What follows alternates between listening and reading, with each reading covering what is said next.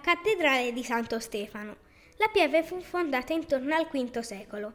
Era la chiesa principale di Borgo Alcornio, l'antico insediamento pratese, nominata intorno al 1000 pieve battesimale. La pieve aveva dimensioni modeste, ospitava anche l'antico palazzo pubblico con torre e portico e il battistero. Nelle vicinanze c'era anche la casa di Michele, colui che secondo la tradizione portò la cintola della Madonna a Prato. La chiesa fu ristrutturata nel corso dei secoli. Essa è costruita in alberese e marmo verde di Prato, il Serpentino. La struttura attuale risale al XII secolo.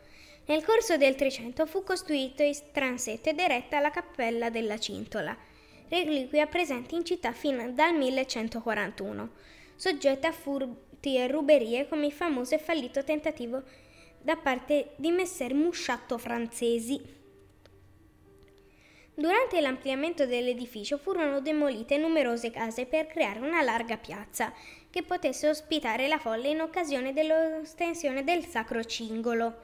La piazza diventi simbolo del potere religioso. Il campanile, realizzato su progetto di Giudetto da Como agli inizi del 200, fu completato nel corso del 300. All'ingresso della chiesa si ammira il grande portale con lunetta, decorata da una terracotta in vetrati di Andrea della Robbia. La facciata tardogotica fu edificata a ridosso, ma non è adiacente alla vecchia.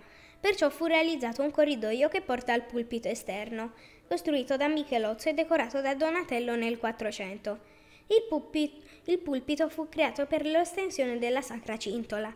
L'interno della chiesa ha tre navate, scandite da preziose colonne col capitelli in arenaria. Tra le opere d'arte più belle e interessanti figurano famosi cicli di affreschi. Le storie dei santi Stefano e Giovanni Battista eseguiti da Filippo Lippi e i suoi, capola- e i suoi cap- collaboratori decorano la cappella maggi- maggiore. Il chiostro romanico del 1100 fu parzialmente modificato nel XV secolo.